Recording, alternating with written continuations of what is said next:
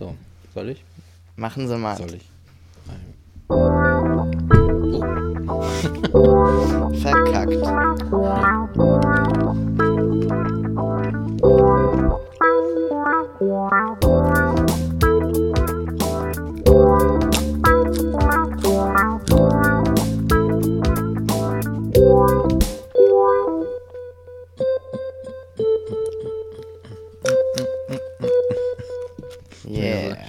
Albern.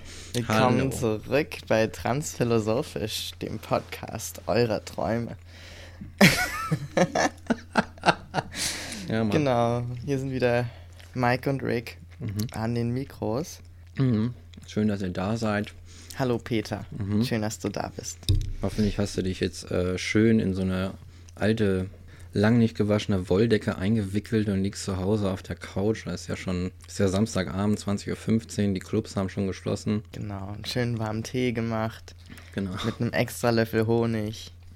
Heute haben wir ganz besondere Dinge für euch. Auf jeden. ähm, womit fangen wir denn an? Vielleicht den äh, wunderschönen Trans-Teil und Mhm. dann gehe ich nochmal auf unsere Specialties ein. Mm, oh ja. Und dann starten wir in unser ganz spezielles Thema.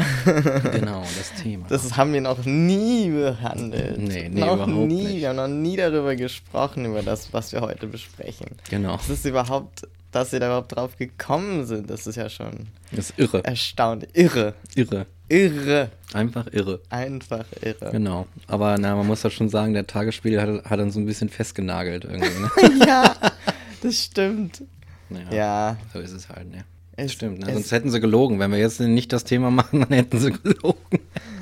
stimmt. Ja. Oh Entweder wir lügen oder die lügen. Genau. Wer lügt denn hier Wer eigentlich? lügt hier eigentlich? Naja. Aber zum Thema Irre ähm, passt es ganz gut. Und zwar ist mir was sehr Interessantes aufgefallen.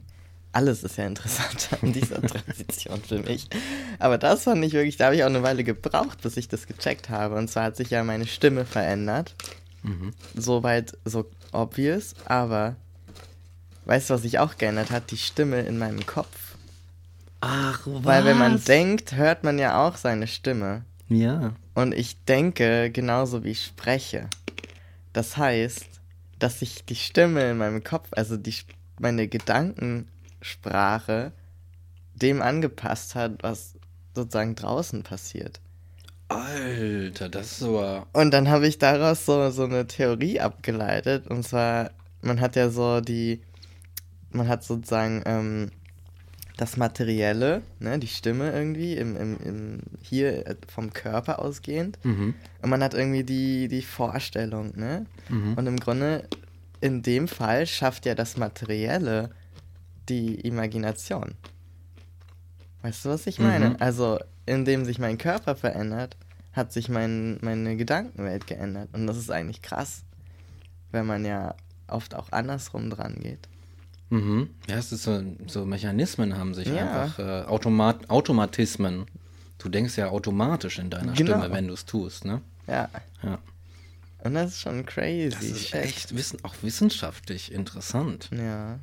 Da habe ich noch nie von gehört, natürlich irgendwie, ne? Also wann hört man schon mal von sowas? Aber das ist echt wahnsinnig interessant. Ich meine, jeder, der irgendwie denkt in seiner Stimme, für den ist das oder die ist das selbstverständlich. Das ist, ja. Ja. natürlich, welche Stimme denn sonst? Was ist, wenn die Stimme sich verändert, Alter? Ja, Mann.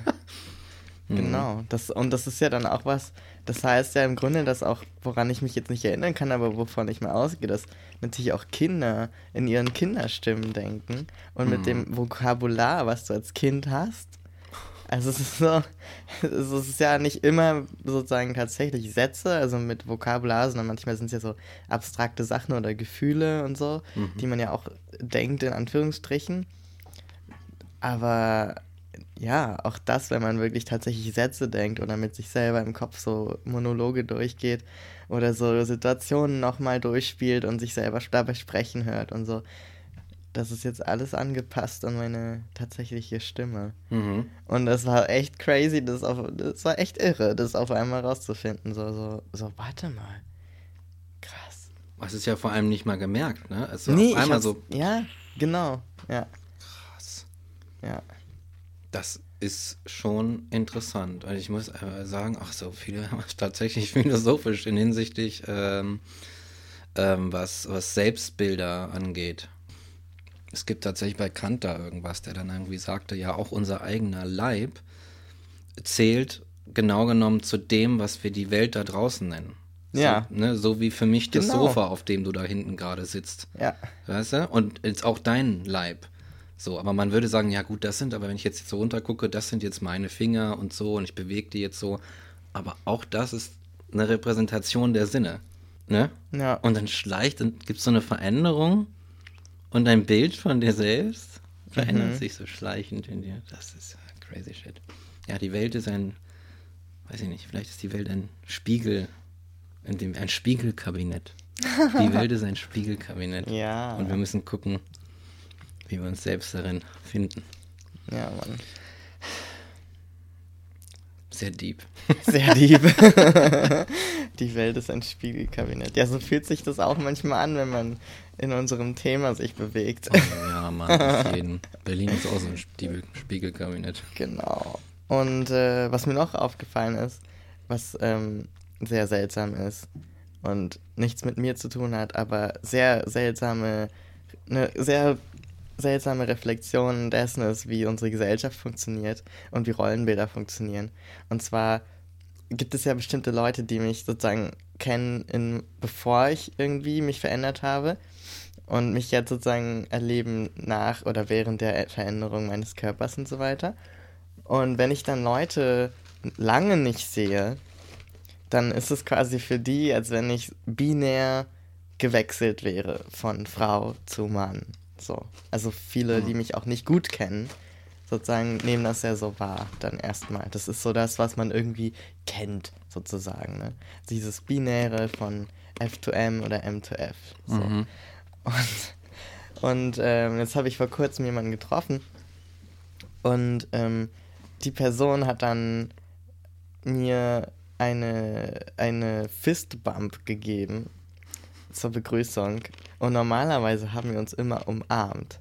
Und dann meinte er, ja, also ähm, mit dem alten Namen gesagt sozusagen, konnte ich ja immer umarmen, aber jetzt, Rick, kann ich immer nur eine Fistbump geben. Und ich war so, aber ich bin noch der gleiche Mensch. So, weißt du? I'm a hugger. Ich möchte umarmen. So. Ich mag Umarmungen. So. Das hat doch nichts damit zu tun, was für ein, was für ein Gender ich habe. So, ne? Und dann, und es ist mir schon oft passiert, dass ich jetzt auch bemerke, wenn ich mit Freundinnen irgendwo hingehe auf eine Party oder so, dass die als Begrüßung, vor allem von Frauen auch, dann äh, erstmal umarmt werden, auch wenn man sich jetzt nicht gut kennt oder, oder ähm, einfach weil da so eine Solidarität oder was auch immer, wie man das auch immer nennen möchte, eine Nähe sich direkt ergibt aus dem Geschlecht heraus. Äh, äh, also so von den Rollenbildern Hm, ausgehend. Ich weiß, was du meinst. Aber mir gibt man dann immer die Hand. Und ich denke immer so, oh, ich möchte eure Hände nicht. ich möchte auch so eine Umarmung. Ja. So, gib mir eine Umarmung, Mann. Ja. So, ich bin auch kein anderer Mensch. Und ich, also generell, so selbst wenn ich jetzt äh, wirklich ein, also ich bin ja, ich empfinde mich als nicht binär, aber selbst wenn ich wirklich ein Mann wäre und sagen würde, hier, Männlichkeit hoch 10, selbst dann wäre ich, glaube ich, jemand, der einfach Umarmungen mag. Und ich denke mir so, es gibt doch sicher auch Cis-Männer, die Umarmungen mögen. Warum gibt man denen denn immer die Hand? So, so. ja. So, oder andersrum, warum gibt man denn dann äh, Frauen besonders viel Nähe, aber, aber bei Männern hat man so, ein, so eine Distanz, so einen Abstand. Also ich finde diese Unterscheidung in der Begrüßung irgendwie so bezeichnend und auch seltsam. Vor allem, wenn man die selber eben an sich feststellt, also dass man anders begrüßt wird. Wenn man das nur auf eine Art kennt, das ist wahrscheinlich nochmal was anderes. Mhm. So, und nimmt, man nimmt das so als gegeben hin, aber für mich ist wirklich so, hä, was? Mhm. Warum? Ja.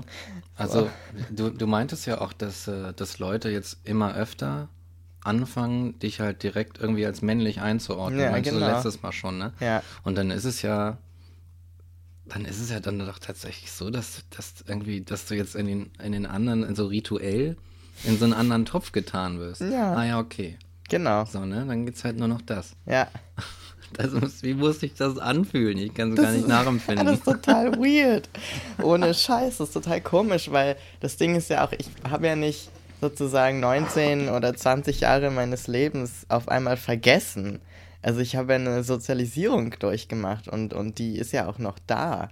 So, also es ist ja nicht so, dass ich von einem Tag auf den anderen vergessen habe, wie das war, irgendwie anders wahrgenommen zu werden. Und, und die Dinge, die man da sozusagen gelernt hat, gesellschaftlich, wie man miteinander umgeht und so weiter, die sind ja alle da. So. Mhm. Und ähm, also da merkt man, wenn man das so durchmacht, da merkt man erstmal so diese ganz, ganz feinen Unterschiede, die du nie von außen betrachtend, also da müsstest du wirklich soziologisch eine richtig krasse Lupe drauflegen, um das zu sehen, weil dir das vielleicht gar nicht mehr auffällt so. Mhm. Aber wenn du es halt selber erlebst, dann ist auf einmal alles so glasklar und du denkst so, ach krass, Ja, da wäre ich ja nicht drauf gekommen, dass das bei Männern so ist oder bei Frauen so Mhm. ist und dass das irgendwie so ungeschriebene Regeln sind und Gesetze. Ja. Das ist crazy shit. Und das Ding ist, dass ich halt manchmal in Diskussionen komme, wo es dann um feministische Themen geht. Oder um, um Themen wie Erziehung, wie erziehe ich Mädchen und Jungen, so. Mhm. Ähm, was für Unterschiede macht man da? Und ich finde das richtig problematisch, weil ich da echt allergisch drauf reagiere, wenn man sagt, man macht da einen Unterschied. Mhm. Und also es hat so verschiedene Facetten. Ich kann mich noch an ein Gespräch erinnern. Da ging es darum, dass eine Mutter halt meinte, ja, also es ist halt so, dass ich meiner Tochter schon sage, geh nicht nachts allein durch den Park. So. Und das Problem daran ist, dass im Grunde gesagt wird, weil du ein Mädchen bist, Das ist implizit immer mit dabei, ne?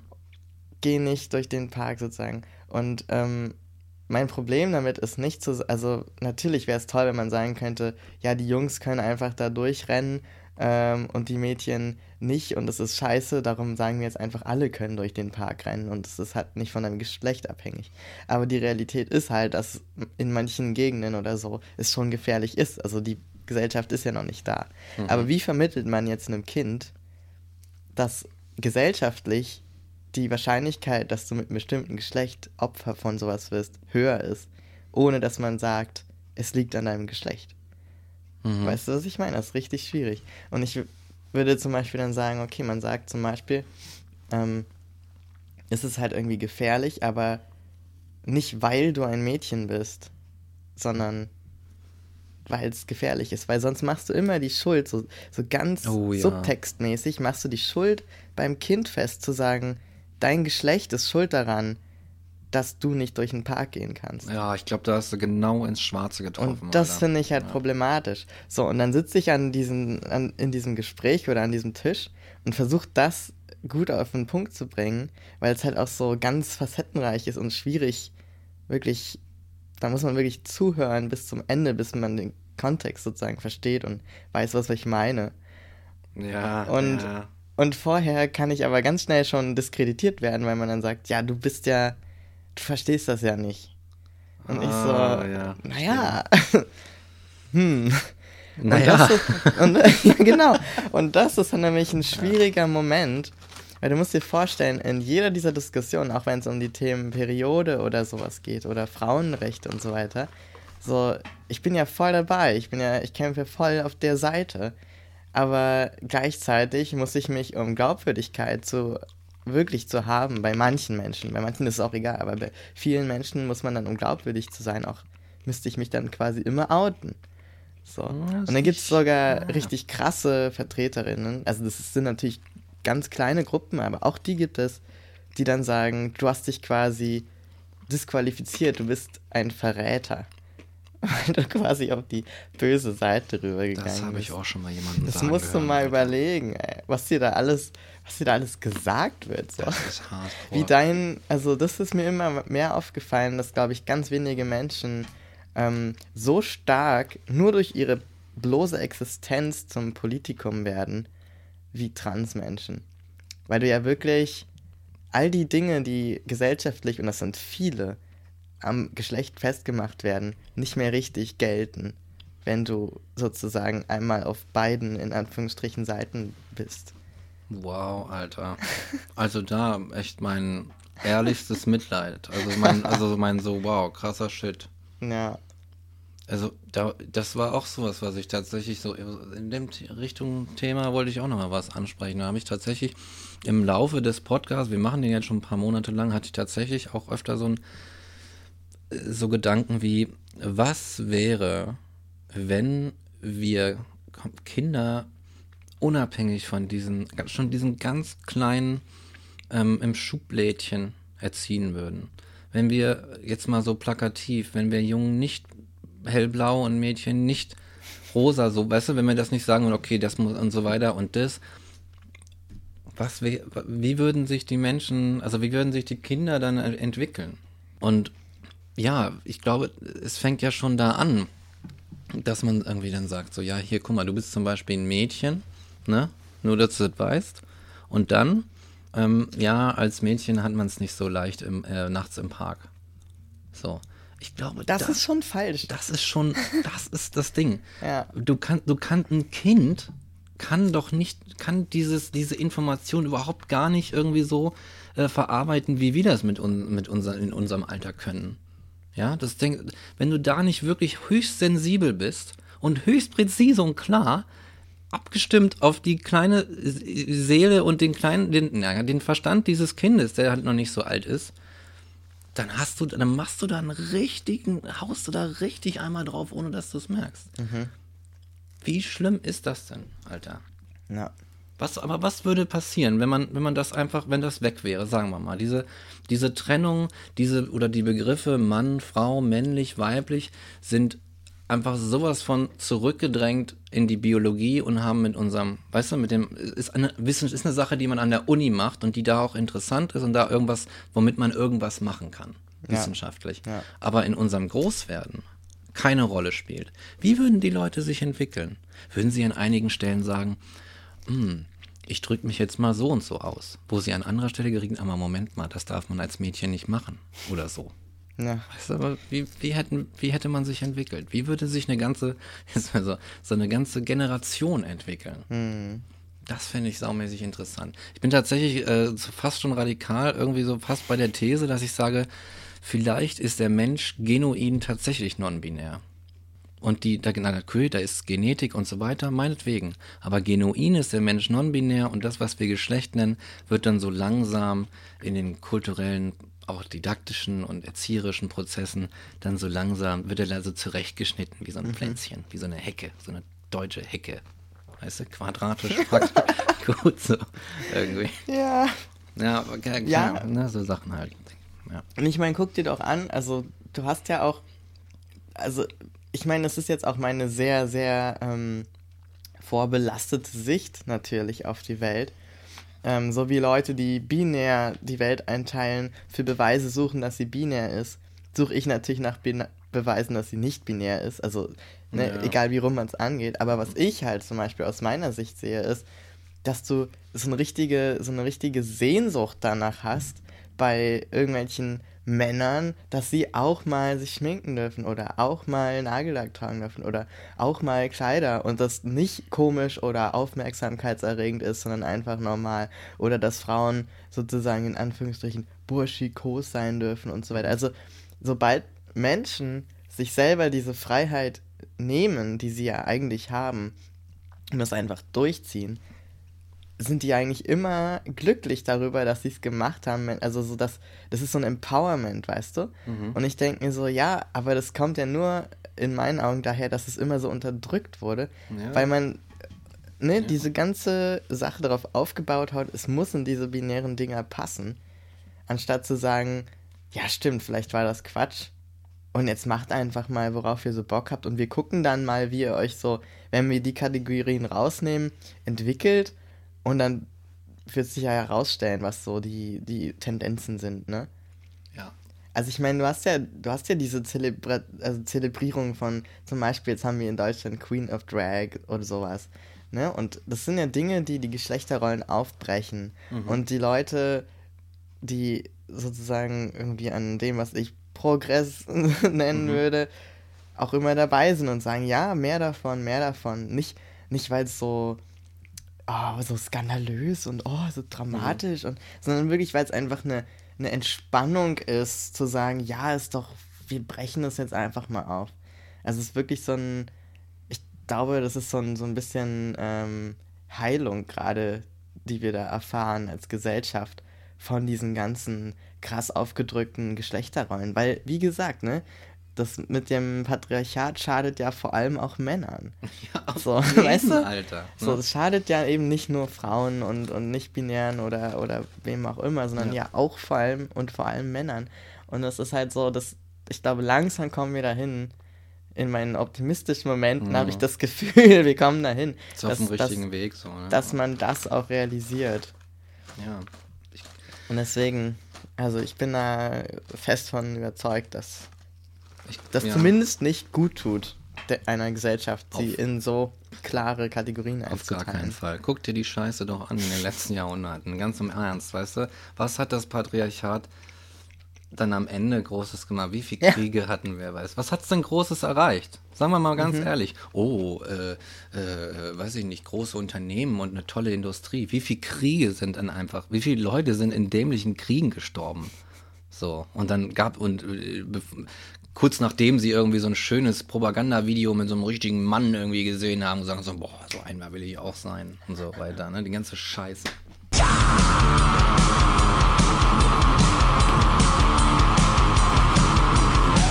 Ja. Ja, auf jeden Fall. Und was witzig ist, dass ich gerade eine Lobby für den Alltag habe, die mir wieder eingefallen ist und mit der wir schön zu unserem Thema rüberkommen. Nice. Und zwar direkt von dem, wo wir gerade herkommen. Und zwar, es kommt langsam, ist auch mein Gefühl, weil ich natürlich auch nur auf diese Sachen gucke. Klar, eingefärbt, aber hey. Ähm, es kommt wirklich dazu, dass selbst in die, in die männlichsten Gegenden sozusagen so, ein, so, ein, so eine Hoffnung reinschwappt, dass man das doch mal auflösen könnte, so, mhm. so ganz vorsichtig. Oder zumindest eine, ein, ein Funkenverständnis dafür, dass das eine gute Idee sein könnte. Mhm. Und zwar ähm, passt es auch so gut zum Berlin-Thema, weil wir haben ja hier so, so die, die Ich schwör Menschen, ne? Ich schwör auf meine stimmt, Mutter stimmt. und so. Und äh, wo auch Männlichkeit, glaube ich, eine große Rolle spielt. Oh, ja. ne? so. Und da bin ich letztens mit einer Freundin unterwegs gewesen. Und da haben wir so ein Gesprächsfetzen mitbekommen.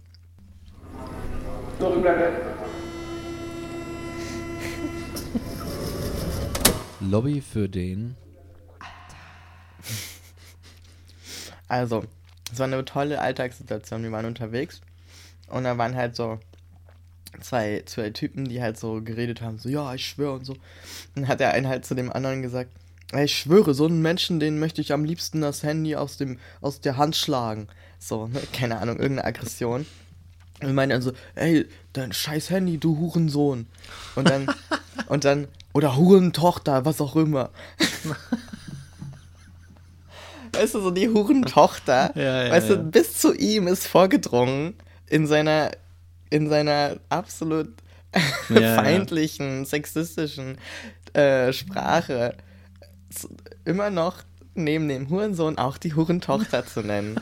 Das ist quasi das, das, das ist quasi das äh, Ghetto-Äquivalent zu meine Damen und Herren oder, oder ja. Autorinnen und Autorinnen. Weißt ja. du? Es ist so, ja, die werden jetzt mitgenannt, die Frauen. Das genau. ist doch schon mal ein Fortschritt.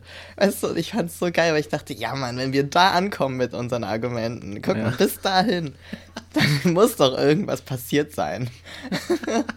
Auf jeden Fall. Und aus dem Hurensohn und der Hurentochter wird einfach irgendwann das Hurenkind, Alter. Genau, du Hurenkind. Du Hurenkind, so Setzer. Da hast du doch auch manchmal so das Hurenkind.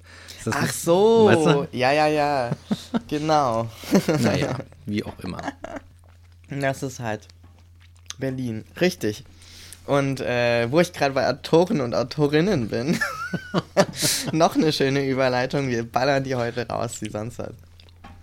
Bevor ihr irgendetwas tut heute oder irgendetwas anderes hört oder macht, ähm, müsst ihr auf jeden Fall erstmal ein bisschen Unterstützung rausballern. Und zwar in Berlin es gibt es eine einzige Leseveranstaltung, die oh, die allerbeste ist von allen. Exakt.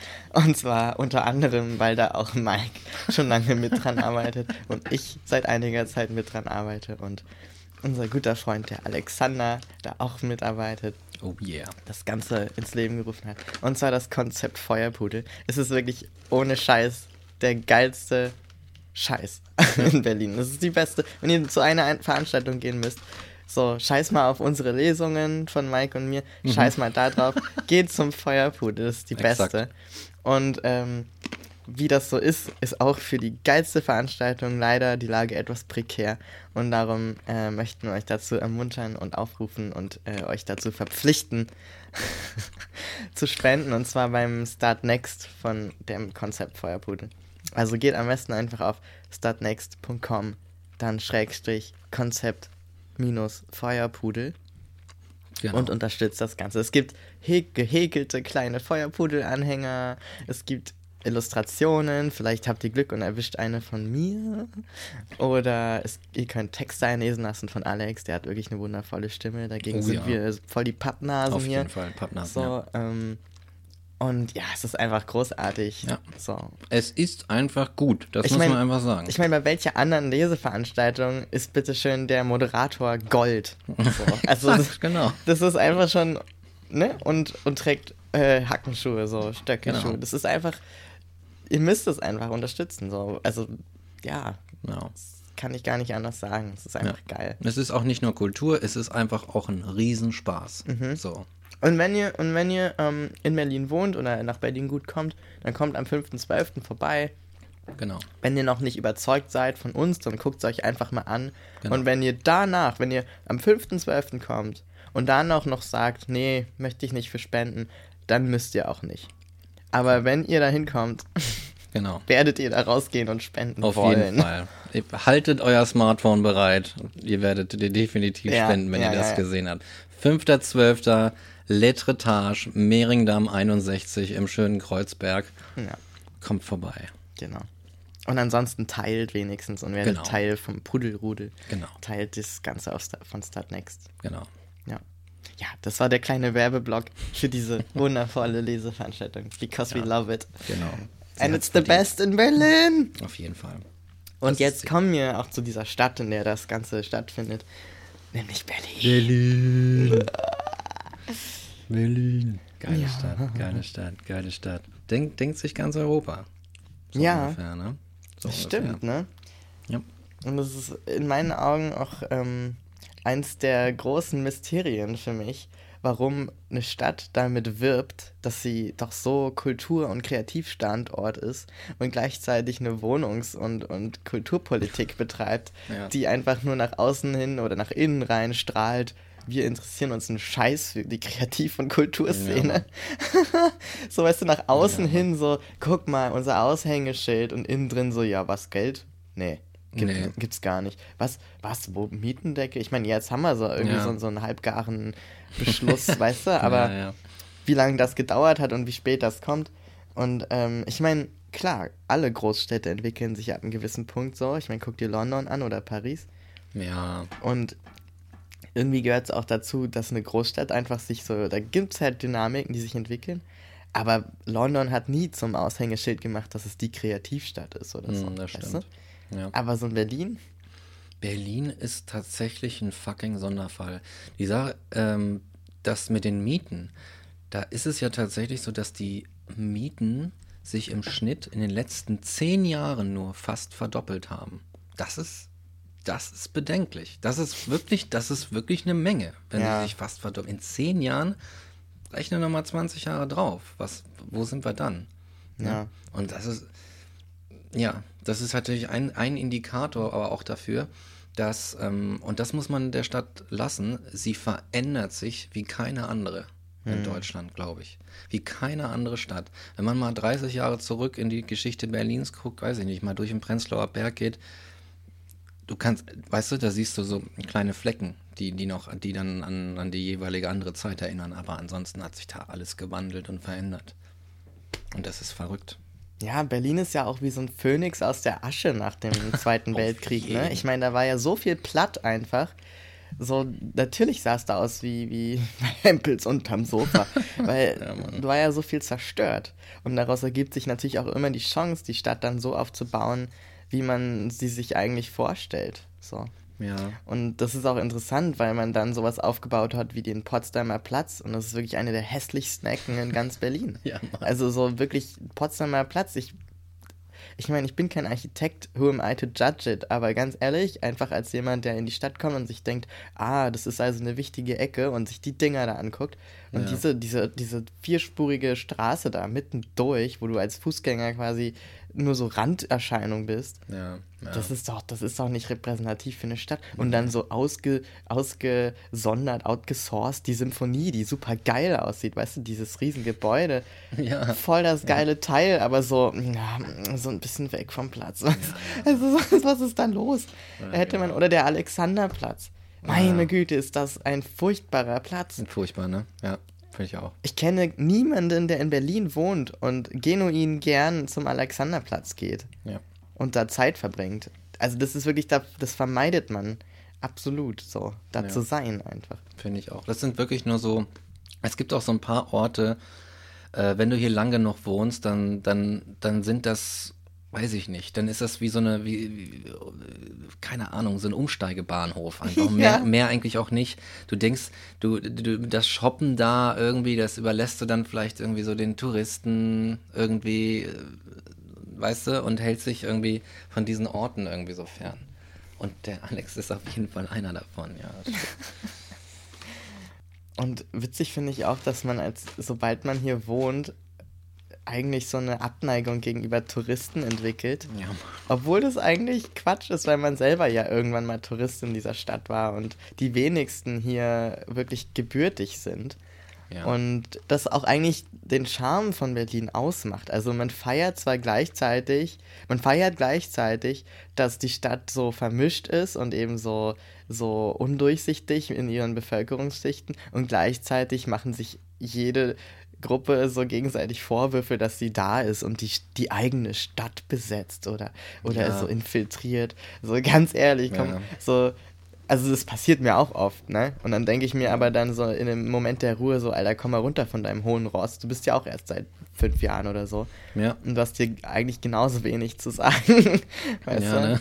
So. Und, und ohne die Touristen würde wahrscheinlich sogar ein großer Teil der, der Stadterhaltung überhaupt nicht funktionieren. Überhaupt nicht. Die bringen ja eine Also Menge City Kohle Tax mit. und so ein Kram, weißt Ja. du? Ohne das geht ja vieles gar nicht. Ja, Oder exakt. Ging vieles nicht. Berlin, ey. Ja, ich, ähm, also man muss schon sagen, Berlin ist laut. Berlin ist dreckig. Berlin ist ein bisschen durcheinander. Ich habe schon ein halbes Dutzend Kothaufen in der S-Bahn gesehen, von denen ich mir sicher bin, dass sie von Menschen stammen. Ja, Alter. du hast aber auch ein Händchen dafür. Ich habe ein Händchen dafür. Mir haben schon zwei Leute irgendwie so aus fünf Meter Entfernung irgendwie auf den Bürgersteig vor die Füße gekackt. Ich weiß auch nicht, was, was ist. Vielleicht liegt's an mir. Aber, ich, aber, Vielleicht sorgst du für Entspannung bei den Leuten, dass sie so sagen, die fühlen sich dann wohl und dann, ach, der Mike, jetzt kann ich endlich oh der loslassen. Mike, ah, da fühle ich mich sicher und wohl. Ich mache jetzt hier mal ein Häufchen. Gott, ey. Vielleicht bist du auch einfach, vielleicht ist es das, vielleicht bist du auch zu den entsprechenden Zeiten unterwegs, an den entsprechenden Orten. Das könnte sein, ja, die, genau. Die Klozeiten, das sind dann so meine, meine, meiner Kabelger geschehen, meine Fahrtwege. Ja, aber ich muss ja trotz, trotzdem muss ich sagen, dass Berlin irgendwie so die Stadt in Deutschland ist, in der ich mich am wohlsten fühle. Ja, So. Und das liegt nicht zuletzt daran, dass ähm, man sich vielleicht ankeift und, und anschreit und so, aber letztendlich herrscht allgemein so eine Atmosphäre zu sagen, so, ja, äh, da hinten ist was anderes, da ist was anderes, da ist was, was ich nicht bin, aber ist mir scheißegal. ja. So, interessiert mich gar nicht. So, ist auch nicht, es berührt mich jetzt auch nicht so, ne, dass da irgendwie diese und jene Person mit mir in der Bahn sitzt. Oh. Oder sowas. Keine Ahnung. Und das finde ich sehr entspannend. Vielleicht noch ein Beispiel. Ich war äh, ähm, am Wochenende oder so, war ich bei Sibylle Bergs ähm, Theaterstück. Ach was. Ja, Mann. Hasstriptychon, Wege aus der Krise. Geil. Und ich feiere es. Ich äh, vergöttere Sibylle Berg. Ich kniee nieder. Hier und jetzt. Es ist großartig. Und da war halt eine Sache, dass, ähm, das war im Maxim Gorki Theater. Und ähm, der Hauptdarsteller, ähm, des Stücks ist dann nach der ersten Hälfte auf die Bühne gekommen äh, in so einem Ganzkörper, hautfarbenen Ganzkörperanzug, so Latex, hauteng und komplett mit ähm, Glitter geschmiert. Geil. Also so komplett. Und dann so eine, so eine, äh, so eine Perücke auf und mit langen Haaren und die waren hell türkis. Also so völlig abgespaced. Und als er dann da rauskam, hat der Saal im Theater gebebt. Verstehst du? Die Leute haben und geklatscht. Das war eine Party im Theater. Und ich habe mir dann gedacht, nachdem, nachdem die kurze Feier dann irgendwie das Stück weiterging, sozusagen, dachte ich mir, wie wäre das wohl in München angekommen? weißt du? Ja. So. Ja, stimmt. Und, das, und ich glaube, und ich denke mir so, mh, das, vielleicht geht das vielleicht nicht nur in Berlin, aber zuvorderst in, in Berlin. Also hier kann so ein Ensemble irgendwie sagen, hm, wenn ich das mache, ja, die feiern das. Ja. So, ne? Das stimmt, ne? Es ist auch einfach, also hier treffen sich auch, glaube ich, einfach die Leute, die sowas feiern. Also es ist ja so ein, so ein, so ein Mechanismus, du weißt, dass Berlin dafür bekannt ist Mhm. und dann kommen auch entsprechend die Leute hin, die das ebenfalls feiern und dann ist das so ein, so ein Ja. Kreis an, an Leuten, die davon angezogen werden und gleichzeitig so eine Leute sind, die wieder andere anziehen. Mhm. Und ähm, ja, das stimmt. Das ist natürlich cool, wenn das so Ja, das Stück so gefeiert wurde. Das ist großartig. Oh, das ist einfach ein großartiges Stück. Vielleicht Das noch ein bisschen Werbung. Guckt euch das an, Alter. Ohne heute, Heute Scheiß. ist Werbepodcast. Werbetag. Nein, aber alles, alles unbezahlt, Unbezahlt. und einfach aus Liebe für die Dinge, Ja. die wir gut finden. Ja. Und ja, ja, Berlin ist für mich aber auch so ein Ort, klar, du hast irgendwie diese, diese, ich würde eigentlich sagen, so, eine, so ein gesundes Desinteresse Mhm. aneinander. Und ähm, daraus ergibt sich aber auch so eine gewisse, immer da seine Melancholie und Einsamkeit in den Menschen.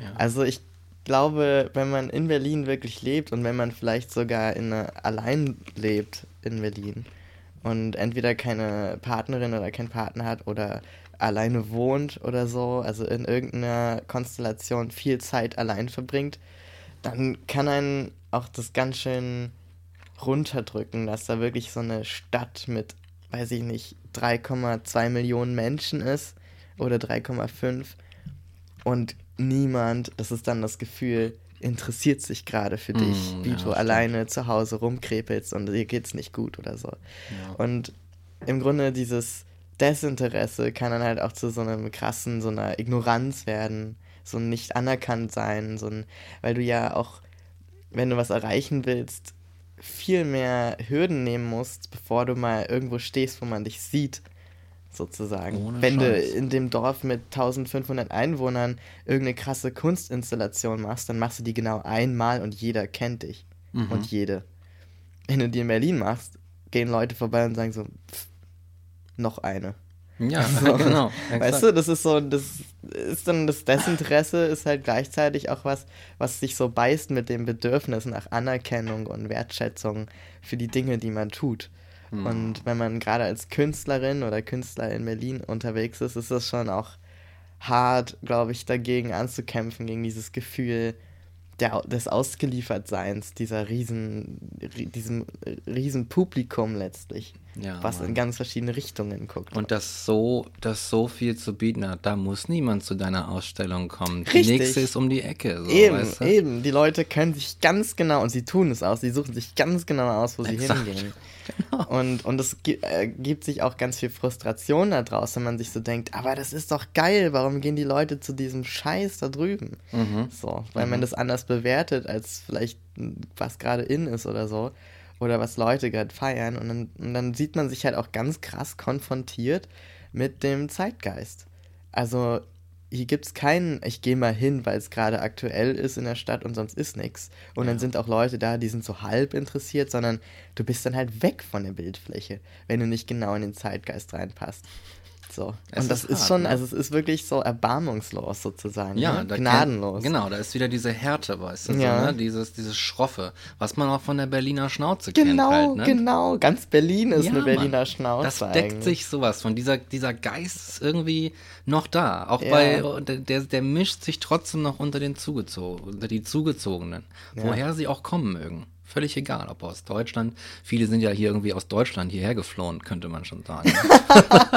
Stimmt. ja, immer wieder erlebt. Es ist so lustig, oder? Die berühmten Brandenburg-Flüchtlinge und so. Exakt, ja, die, wir nehmen die alle auf. Kein Problem, kommt rein. Wir haben kein nichts mehr zum Wohnen, aber passt schon irgendwie. Ja. Ja, Mann, Berlin. Berlin ist auch das auch so eine Sache. Berlin ist voller Künstler. Kann man, ne? Also ich glaube, keiner. Und die gehen sich auch so auf den Sack. Die gehen, exakt, genau so. Ist das so eine, so, wie so ein kleiner Kindergarten, die dann immer so kabbeln irgendwie die ganze Zeit. Jetzt übertrieben ausgedrückt, aber es ist schon irgendwie, ist schon irgendwie süß. Also es ist wirklich, ich glaube, es gibt in keiner Stadt so viele, so viele äh, Künstler auf einem Haufen wie hier. Ah, so insgesamt, ne? Und äh, ja, was man natürlich sieht an dem Überangebot von Lesungen, Lesereien, äh, Ausstellungen und, und äh, sonst was für Sachen. Noise-Konzerten oder sowas. Gibt es eine kleine Szene hier. Es gibt eine Szene mit äh, englischsprachiger Comedy, in die äh, Leute aus der, also Deutsche emigrieren, weil sie Ja. die Deutsche nicht mehr aushalten. Ja. So, solche, ist? Ich liebe es. Ich muss es sagen. Es ist einfach großartig. Ja, es macht einfach Bock. Ja. So, man hat, wenn man, wenn man in der richtigen Stimmung ist für Berlin, macht Berlin einfach richtig Bock. Ja, stimmt. So. Und im Grunde alles andere ist so wie bei Peter Fox, so, weißt du? Der hat es schon ganz gut beschrieben. Ich finde auch. Also der, der weiß schon ganz gut, das in Worte zu fassen, was man so hier oft empfindet. in Ja, Berlin. Mann. Ja, Mann. So. Das stimmt schon. Das ist schon. Ich habe auch das Lied gehört dann und dachte, ja, Mann.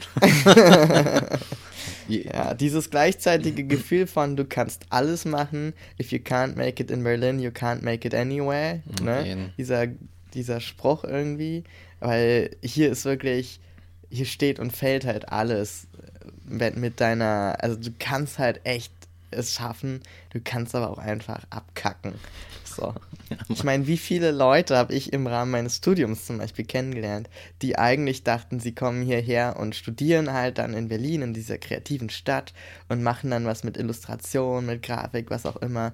Und die dann so halt natürlich auch sich angeguckt haben, was in der Stadt so geht und dann irgendwie auf Partys gegangen sind, in Clubs gegangen sind und dann halt hardcore in die Drogen- und Clubszene abgerutscht sind. Und da ist nichts mehr mit große Träume und Illustration, sondern da ist dann nur noch Clubs und Drogen. Unterwelt, ne? So. Ja. Und, und ich glaube, das ist auch was, was man lernt, wenn man nach Berlin kommt und Berlin noch nicht kennt. Also ich kannte Berlin auch schon, bevor ich hergezogen bin.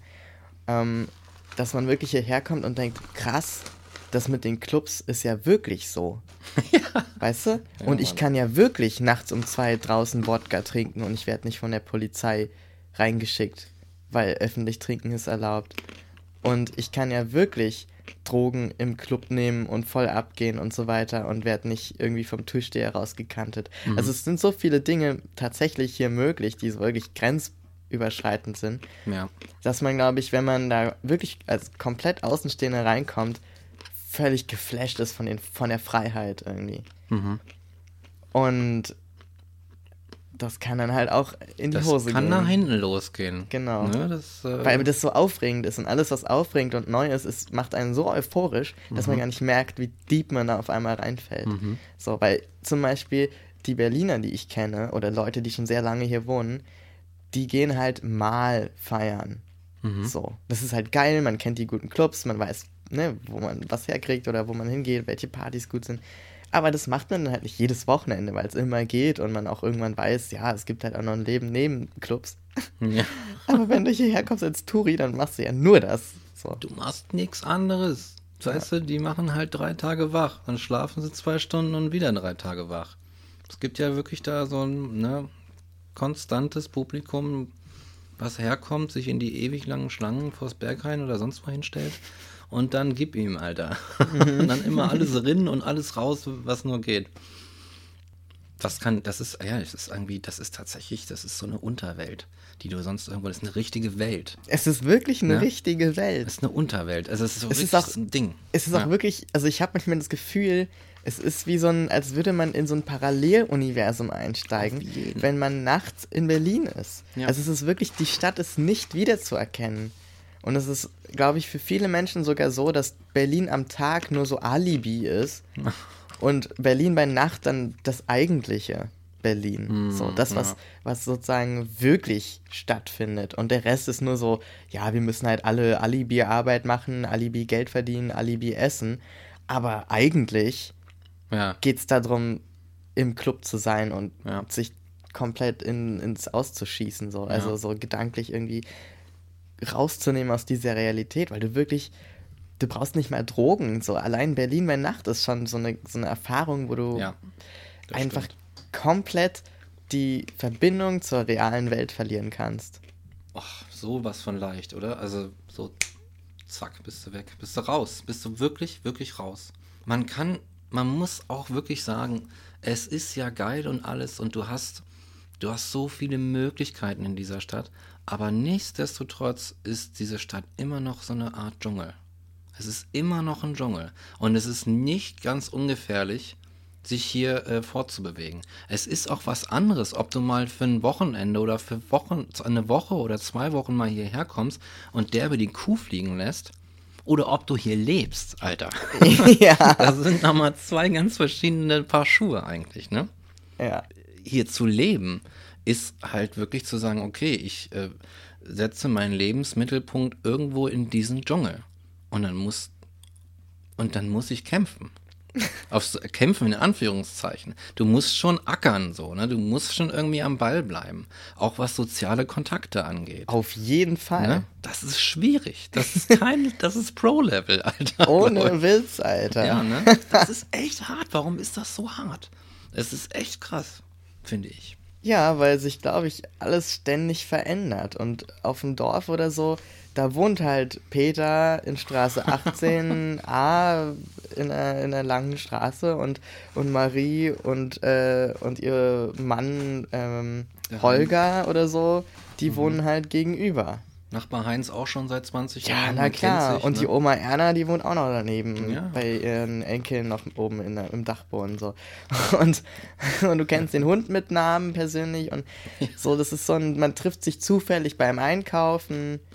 Und Ja. da fällt es natürlich aufgrund allein schon der, phys also der physischen Umgebung, dass du wirklich jemandem per Zufall begegnest bei deinen Alltagsaufgaben, fällt so viel Arbeit weg, die du in Berlin im Grunde hast. Also ich meine, allein wie viel Zeit vergeht, bis ich mal eine richtig gute Freundin, eine wirklich richtig herznahe, gute Freundin sehe, nur weil sie in einem anderen Stadtteil wohnt, der eine Stunde von mir entfernt ist. Ja, Das ist ja, als würde ich auf dem Dorf in Brandenburg von einem Dorf zwei, nicht eins, sondern zwei Dörfer weiterfahren oder drei ja, mit dem Auto. So.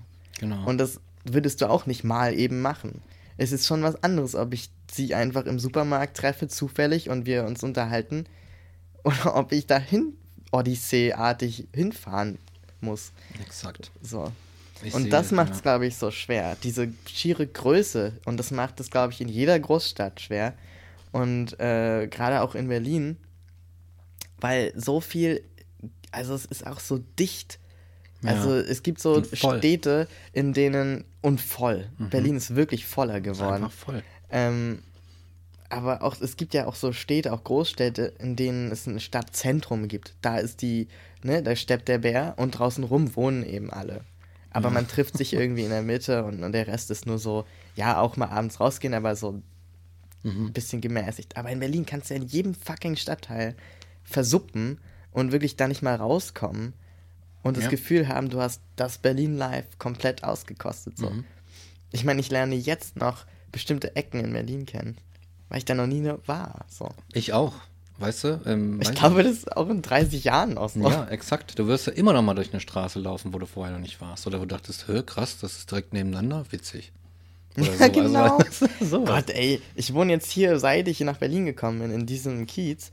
Und ich habe vor ein, zwei Monaten das erste Mal in meinem Kopf die eine Straße mit der anderen verbunden, weil ich, weil ich einmal durch Zufall einen anderen Weg, also klar in der gleichen Straße, aber aus einer anderen Richtung kam und dann so dachte, fuck, das ist diese Straße, die ich von da aus sehe.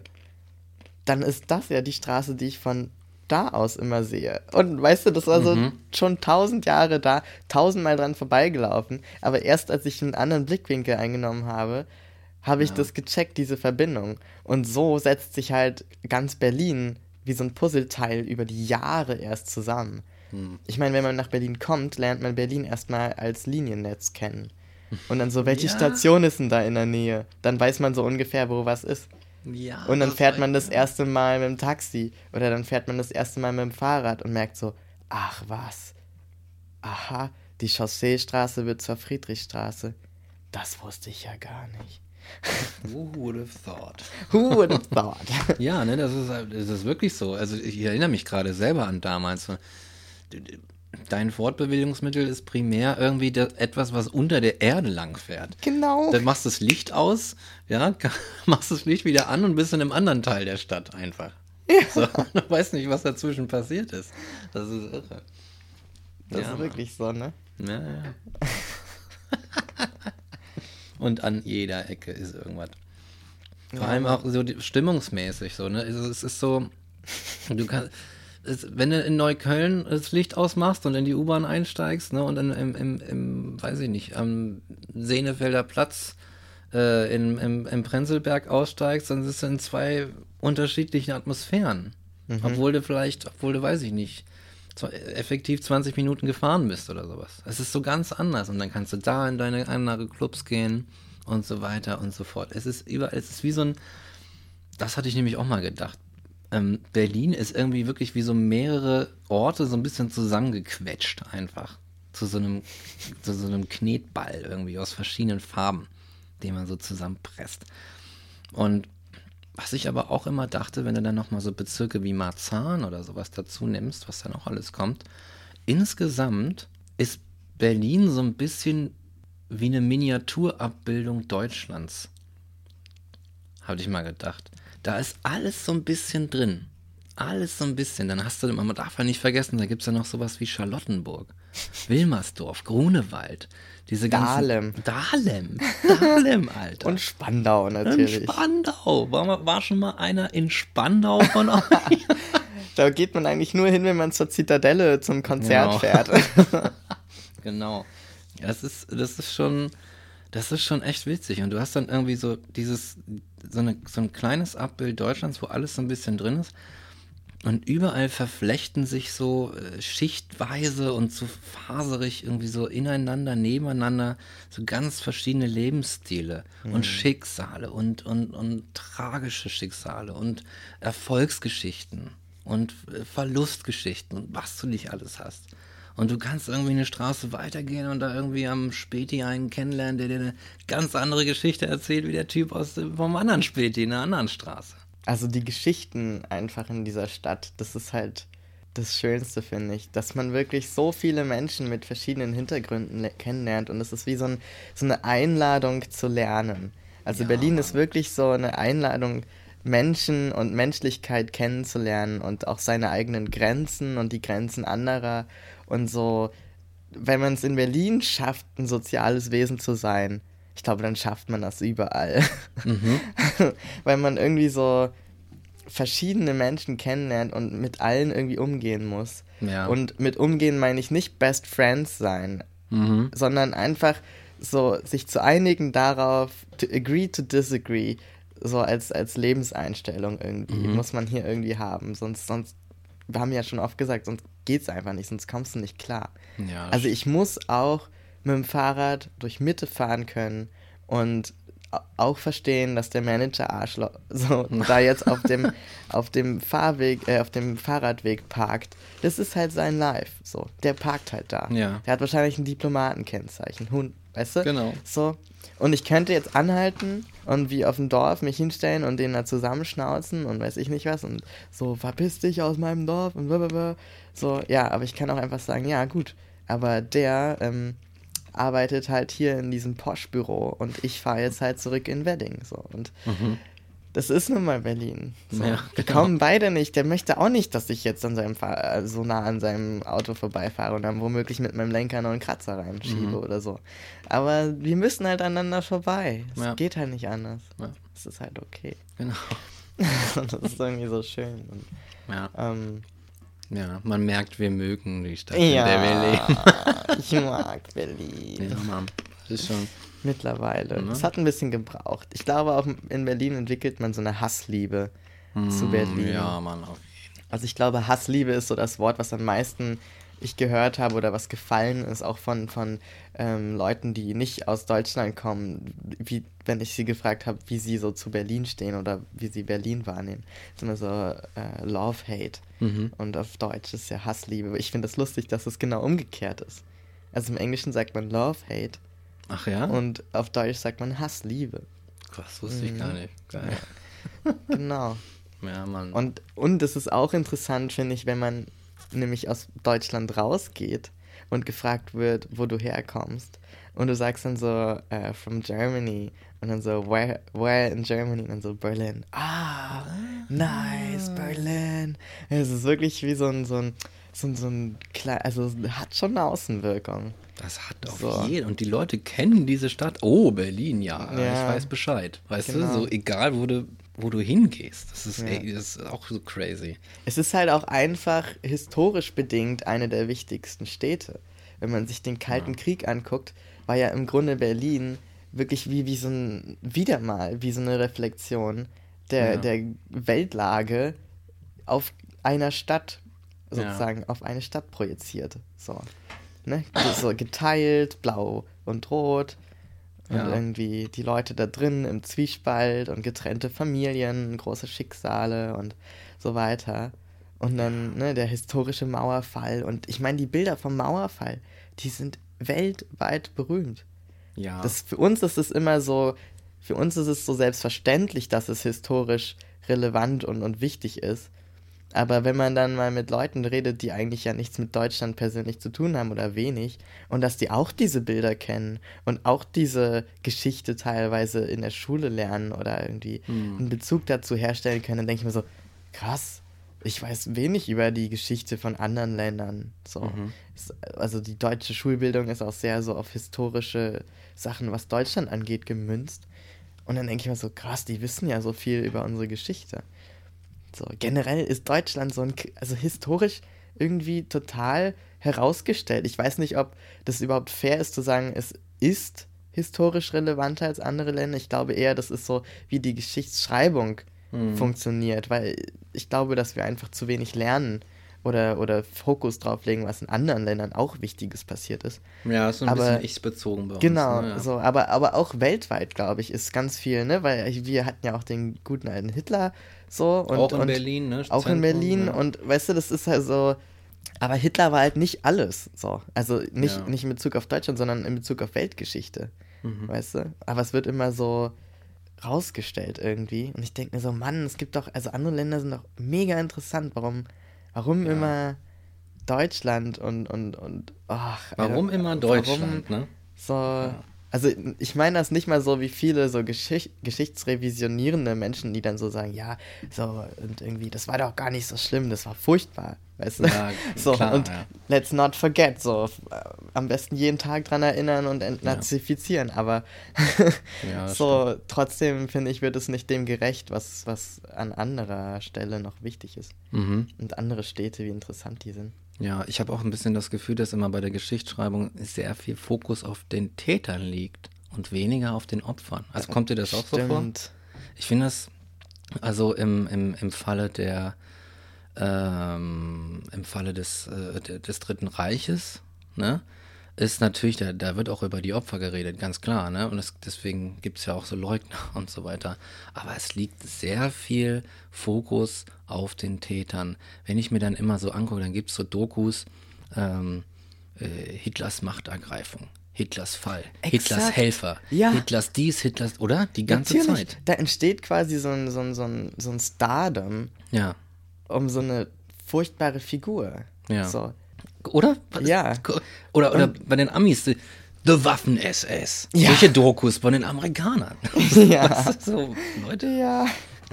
Das ist wirklich krass, ne? Ja. Und ich meine, wenn man mal vergleicht, wie viele Dokus es gibt über die Weiße Rose und wie viele Mhm. über Hitler, das ist bestimmt äh, nicht verhältnismäßig. Ja, also ist, das ne? ist eigentlich, ja, das stimmt. Das finde ich auch irgendwie schwierig. So, weil man auch, also generell, darüber hatten wir auch schon mal geredet, so dieses Ding, was passiert, wenn man das halt macht, ist ja, dass man so lernt, ja, das Böse ist ganz klar erkennbar. Es ist Mm, ganz ja. deutlich. Das ist ein Mensch, der ist von Geburt an quasi mit schwarzer Seele und Pech und Schwefel gefüllt Mhm. und, und furchtbar und der strahlt quasi aus seinen Augen das Böse. Du stirbst quasi innerlich, wenn du den anguckst. So furchtbar ist der. Aber es ist halt ein Mensch und Ja. es ist gut möglich, dass so ein Björn Höcke auch so wird oder wer auch immer. Ja. Und wir dürfen das nicht vergessen. Genau. Das, ne, und das ist auch so mein Problem mit dieser krassen Fokussierung auf diesem krassen Fokus auf die Täter irgendwie. Mhm. So ein, so, ein, so ein Style. Dabei ist doch, äh, ne, dabei, aber dabei ist doch so viele, auch vom, vom, von der Gegenoffensive hier in Berlin ist da so viel auch gegangen.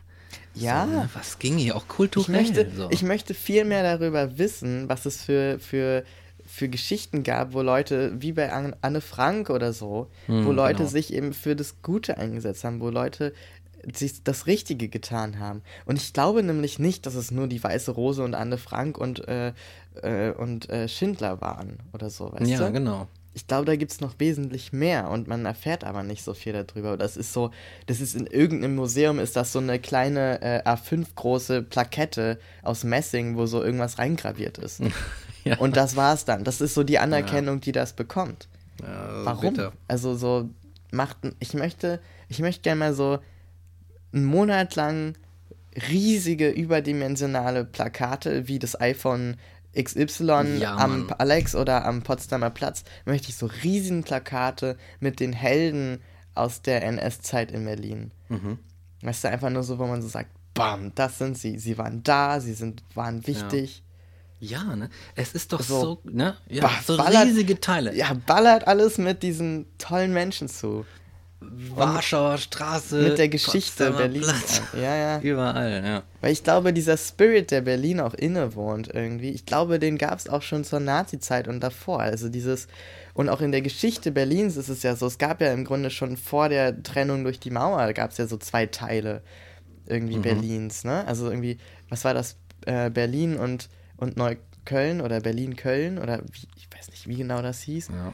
Keine Ahnung. Aber ne, es war also schon, es war noch nie, Berlin war noch nie so diese eine Stadt, so wie auch Deutschland nie das eine Deutschland war, sondern immer diese kleinen zerstückelten Herzogtümer und so weiter. Genau, ja. So war halt auch Berlin immer so zerstückelt in kleine Dörfer und, und so einzelne, das, was wir heute als Kieze kennen, die sind ja auch so unterschiedlich, weil die schon geschichtlich immer unterschiedlich waren.